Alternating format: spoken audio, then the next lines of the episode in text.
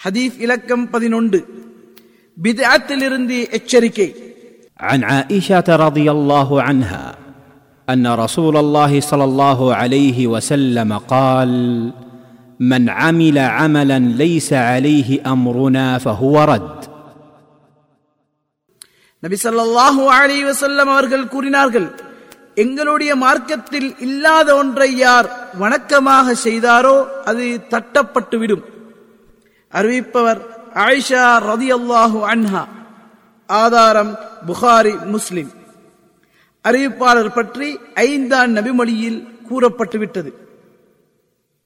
ஹதீஸிலிருந்து பெறப்பட்ட பாடங்கள்.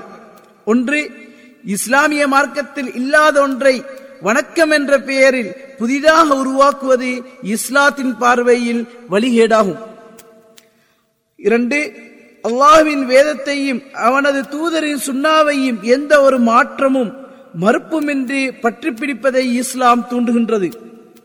மூன்று மார்க்கத்தில் இல்லாத பிதாத்துகளில் ஈடுபடுவது இஸ்லாத்தின் யதார்த்தத்தை விட்டும் தூரமாகவும் அதன் வீழ்ச்சிக்கும் காரணமாக அமைகின்றது.